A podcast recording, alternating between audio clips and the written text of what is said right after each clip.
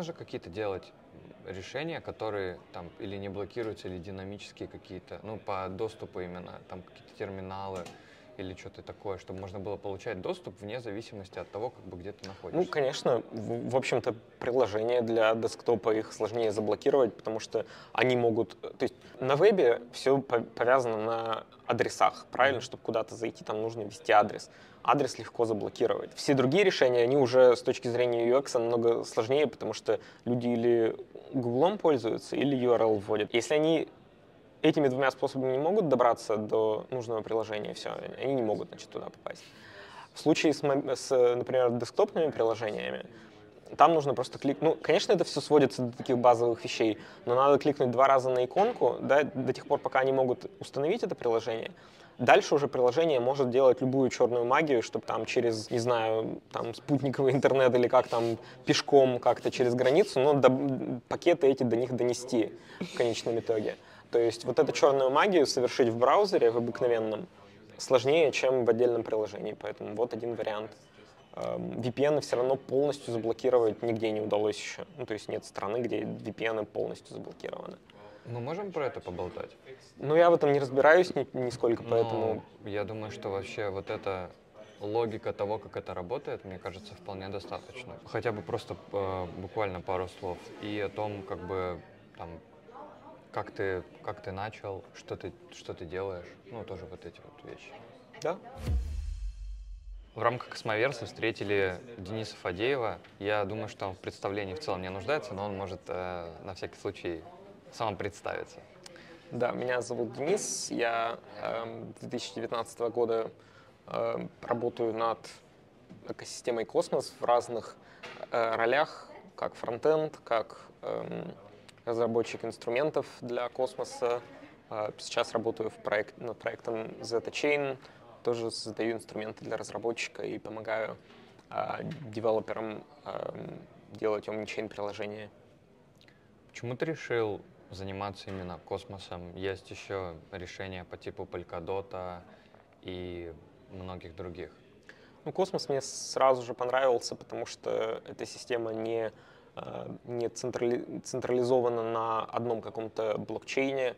Э, она дает возможность людям э, сделать приложение и не зависеть ни от кого, запустить этот блокчейн совершенно самостоятельно, не спрашивая никого, соединять блокчейны. То есть с точки зрения, с точки зрения свободы космос дает гораздо больше, чем любая система, которая существовала на тот момент. И мне это понравилось, потому что если я могу сделать что-то и запустить это, не спрашивая никого и не, а, не поднимая этот вопрос даже на governance, то это дает гораздо больше пространства для экспериментов. А зачем тебе это, вот э, лично тебе это зачем нужно? То есть вообще вот такая сама по себе возможность свободного доступа к созданию там какой-то сетки? Ну, потому что, когда меня спрашивают, например, почему, почему блокчейн, а, какие проблемы он позволяет решать. Мне кажется, что блокчейн хорошо подходит для, проблем, для решения проблем, когда а, незнакомым людям нужна координация в условиях, когда они друг другу не доверяют. И в моем опыте таких проблем существует очень много. А, большинство из них сейчас не решаются с помощью блокчейна, ну, в смысле, просто еще рынок не дошел до этого, да, но проблем таких очень много. То есть, э, начиная от социальных сетей, естественно, там деньги, любые ситуации, где, где людям нужна координация. Это любая организация, это координация людей. Они в любой организации друг другу так или иначе не доверяют. И э, с помощью блокчейна э, рамки вот этих организаций могут расширяться, то есть это может расширяться до, до миллионов человек. А с чего ты вообще начал свою, скажем так, карьеру? Ты все время занимался чем-то связанным с техническими специальностями или у тебя были еще какие-то вещи? Ну, меня бл- эм, не блокчейн, а программирование в целом интересует достаточно давно. Просто это одна из тех... Эм, э, это, это что-то, что можно делать самостоятельно и э, экспериментировать, и я начал с фронтенда, потому что э, мне нравится дизайн, мне нравится возможность э, делать продукт с нуля до какого-то состояния прототипа, и фронтенд это позволяет делать очень легко, быстро, просто.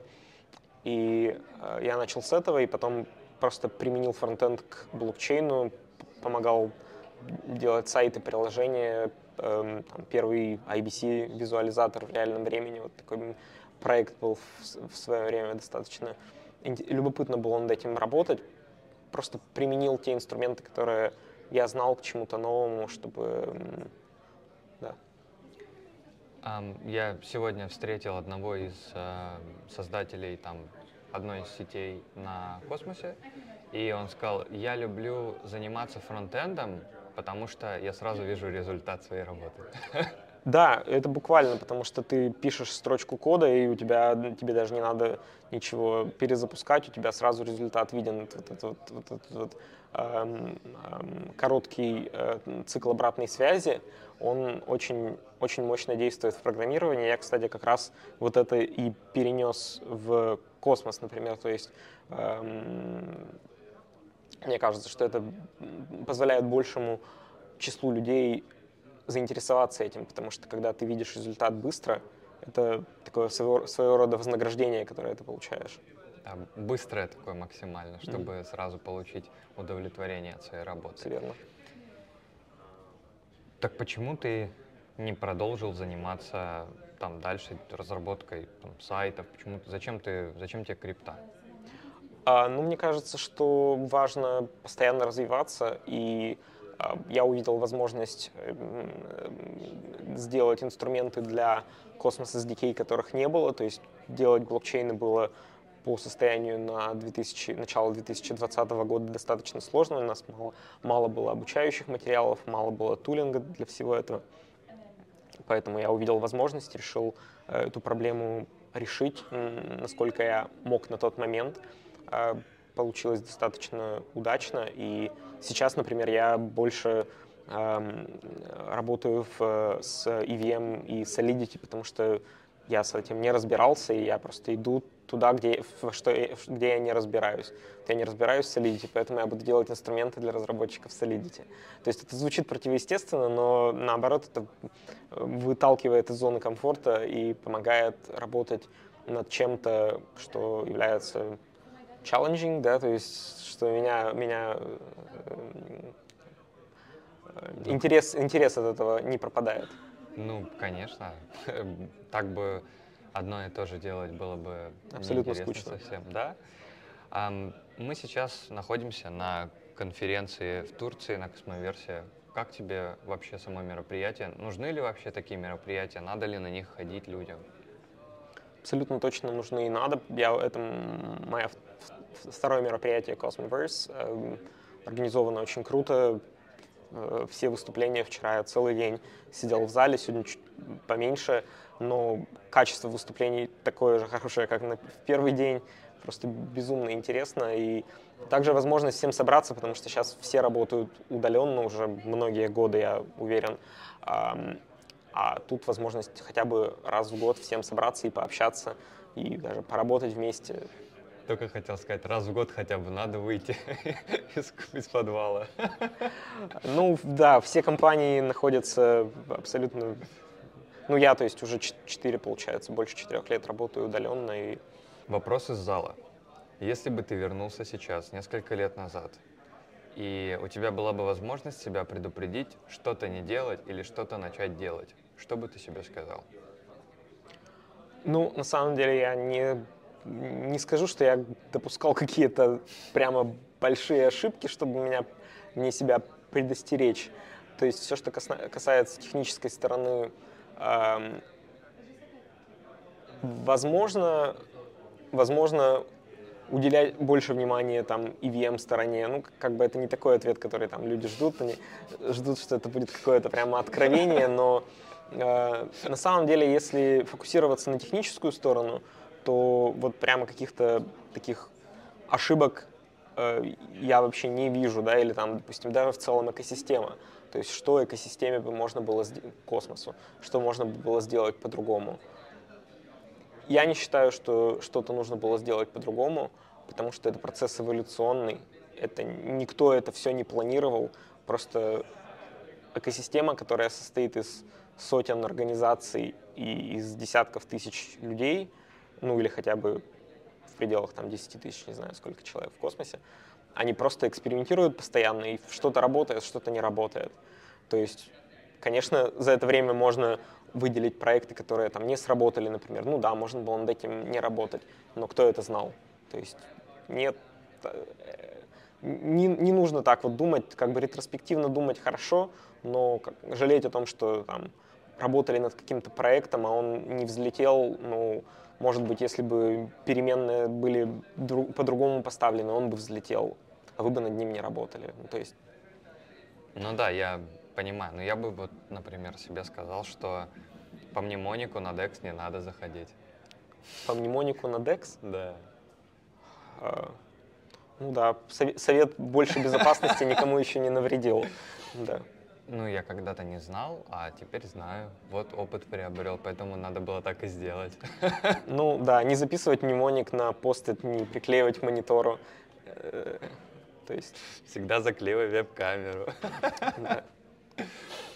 Слушай, э, здорово. А вот у нас сейчас э, здесь в, в Турции на Космоверсе очень много рассказывали про то, что у нас есть ну, скажем так, вещи, которые стоит решать, это UX, то есть э, как пользователям взаимодействовать, как сделать там для этого интерфейс и так далее. Вот что ты думаешь по этому поводу? Ну, из последнего, что мне кажется, будет, ну, изменит UX очень сильно, это, естественно, passkeys в, в мобильных операционных системах, да, то есть, э, ну, веб работает по э, принципу открытый и закрытый ключ уже достаточно давно, да, то есть по протоколу HTTPS на этом основан, но пользователи все еще у пользователей нет инструментов, которые позволяют им э, безопасно хранить э, закрытые ключи и об, обмениваться открытыми ключами с другими пользователями и приложениями.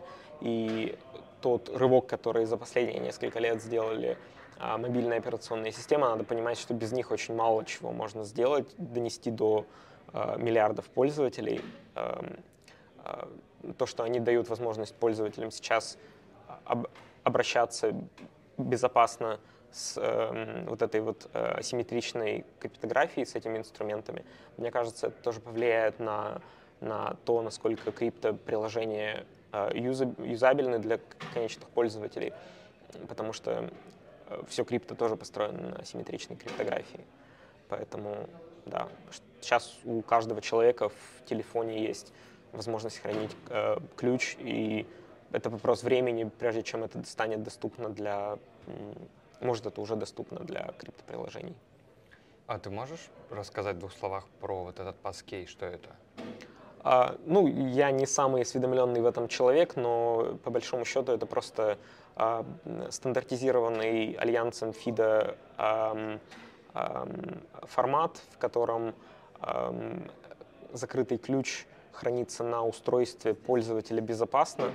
А, то есть это своего рода можно подумать, как это менеджер паролей, только вместо пароля это закрытый ключ. И интерфейс, по которому приложение э, могут запрашивать публичный ключ, происходит обмен, то есть э, приложение отправляет, я сейчас не буду пересказывать, mm-hmm. как, как это происходит, но приложение отправляет какой, э, какой-то челлендж, да, то есть какой-то тест эм, на устройство пользователя, где содержится закрытый ключ, эм, закрытым ключом это подписывается, и по открытому ключу приложение подтверждает идентичность пользователя. И все это происходит стандартизированно и на всех, на всех платформах одинаково, более или менее. А это то, что, в общем-то, нужно крипто для того, чтобы людям не нужно было там хранить мнемоники, где-то их записывать и терять их постоянно все сильно упрощает UX и упрощает работу создателям приложений и кошельков. А это какой-то это какой-то внешний источник а, или нет? Это? это фактически позволяет эм, позволяет, например, телефону выступать в роли э, hardware wallets, mm-hmm. да, mm-hmm. то есть э, и в то же время то есть раньше это тоже можно было, да, то есть любой, можно было в приложении хранить а, публи, э, закрытый ключ, но как теперь сделать, чтобы с двух разных мобильных телефонов или там с телефона mm-hmm. и с ноутбука человек мог идентифицироваться как один пользователь, да, то есть вот с помощью passkeys это, эта проблема решается, и передача вот этих вот ключей с одного устройства на другое безопасным, безопасным образом, да, то есть все вот эти вопросы решаются на уровне операционной системы, а не на уровне приложения. А, слушай, я понял. А, скажи, пожалуйста, как ты думаешь по поводу а, того, что ты сейчас уже ну, достаточно давно в крипте, и люди, которые занимаются веб-2 разработкой, которые занимаются дизайном, а, они, я не знаю, там, организацией мероприятий, могут ли они начать делать что-то в крипте, и есть ли вообще в этом смысл? Да, разумеется, смысл в этом есть. Очень огромное поле для работы. То есть, если э, дизайнер сомневается, нужно ли, э, нужно ли вкладывать усилия дизайна э, в крипто, пусть попробует обменять токены, например, на DEX на каком-нибудь, или пусть попробует там зарегистрировать домен э, в, э, с помощью блокчейна. То есть э, объективное преимущество этого очевидно, то что собственность над этим активом, например, доменом, принадлежит человеку, но путь до этого э, безумно сложный и недоступный для большинства людей. Поэтому достаточно просто попробовать один раз это сделать человека, который в этом не разбирается, и он сразу поймет, что это э, безумно сложно, и работать над этим э, можно и нужно. А преимущество это в том, что это позволяет людям take custody, да, то есть mm-hmm. иметь, в общем-то, э, возможность э, управлять э, теми э, активами, теми данными, которые, э, которые они создали которые они имеют? Я недавно не помню, с кем говорил, но с одной стороны это хорошо, с другой стороны это проблема, потому что брать ответственность и брать ответственность, с одной стороны кто-то хочет, а, а многие люди вообще не хотят брать на себя ответственность как раз. Вот именно вот на это, то, что ты сказал про кастеди. А, да, ответственность, она сопряжена с, э, точнее, вот это вот э, power comes with responsibility, да, то есть э, Эм, все вот эти вот возможности, они сопряжены с ответственностью, которую люди могут не хотеть иметь, но инструменты, те, те же вот эти ключи, которые хранятся на телефоне, я бы тоже не хотел, например, записать там мнемоник на бумажку и трястись над ней. Э, то есть это плохой UX. А когда это просто сохраняется в операционную систему безопасно, э, и при этом это позволяет, например, мне Э, не бояться, что мой аккаунт заблокируют в социальной сети, например, или что там у меня пропадут, пропадет доступ к, к чему-то, к чему у меня был доступ до этого, просто потому что я попал в немилость э, какой-то там, организации или каким-то людям. То есть вот это всего, это все можно избежать. Супер. Может, у тебя есть пара слов э, сказать зрителям, которые будут смотреть видео, если они захотят начать делать что-то в крипте или вообще познакомиться с криптой, вообще что угодно. Может, у тебя просто какая-то мысль есть, которую ты хочешь всем сказать? Ну, на самом деле, как я уже сказал, очень много разных э, путей в э, крипто. Я на самом деле думаю, что вот если бы я сейчас начинал, я бы сделал какое-то приложение, которое бы я сам, которым бы я хотел сам пользоваться. Я бы э, в первую очередь обратил внимание на его функционал, Затем бы я его интегрировал с блокчейном и никому не говорил про то, что оно работает на блокчейне.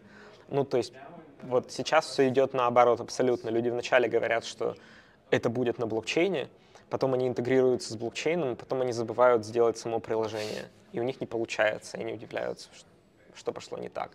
Я бы сделал наоборот, потому что у многих людей все еще есть ассоциации блокчейн как с чем-то связанным только с финансами, только с какими-то там скамом или еще что-то.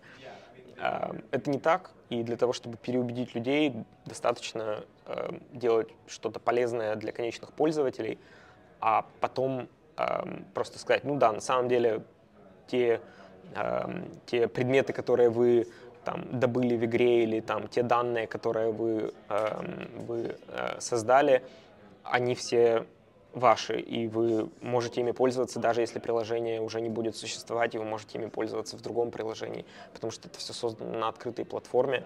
А, ну, естественно, те данные, которые можно держать на открытой платформе, например, там, не знаю, с играми это очень легко, да, то есть там человек потратил, там, не знаю, тысячу часов на игру, что-то в ней приобрел, а потом он может узнать о том, что да, на самом деле это все на блокчейне, и он может этим воспользоваться или обменять, или воспользоваться там в другой игре. Конечно, и передать это, и могут быть обновляемые данные, если, ну, это, например, куда-то в NFT запихано, то и оно достоверно, то есть это типа не подделка, mm-hmm. ты не купишь э, скамчик, э, если ты минимально знаком с блокчейном.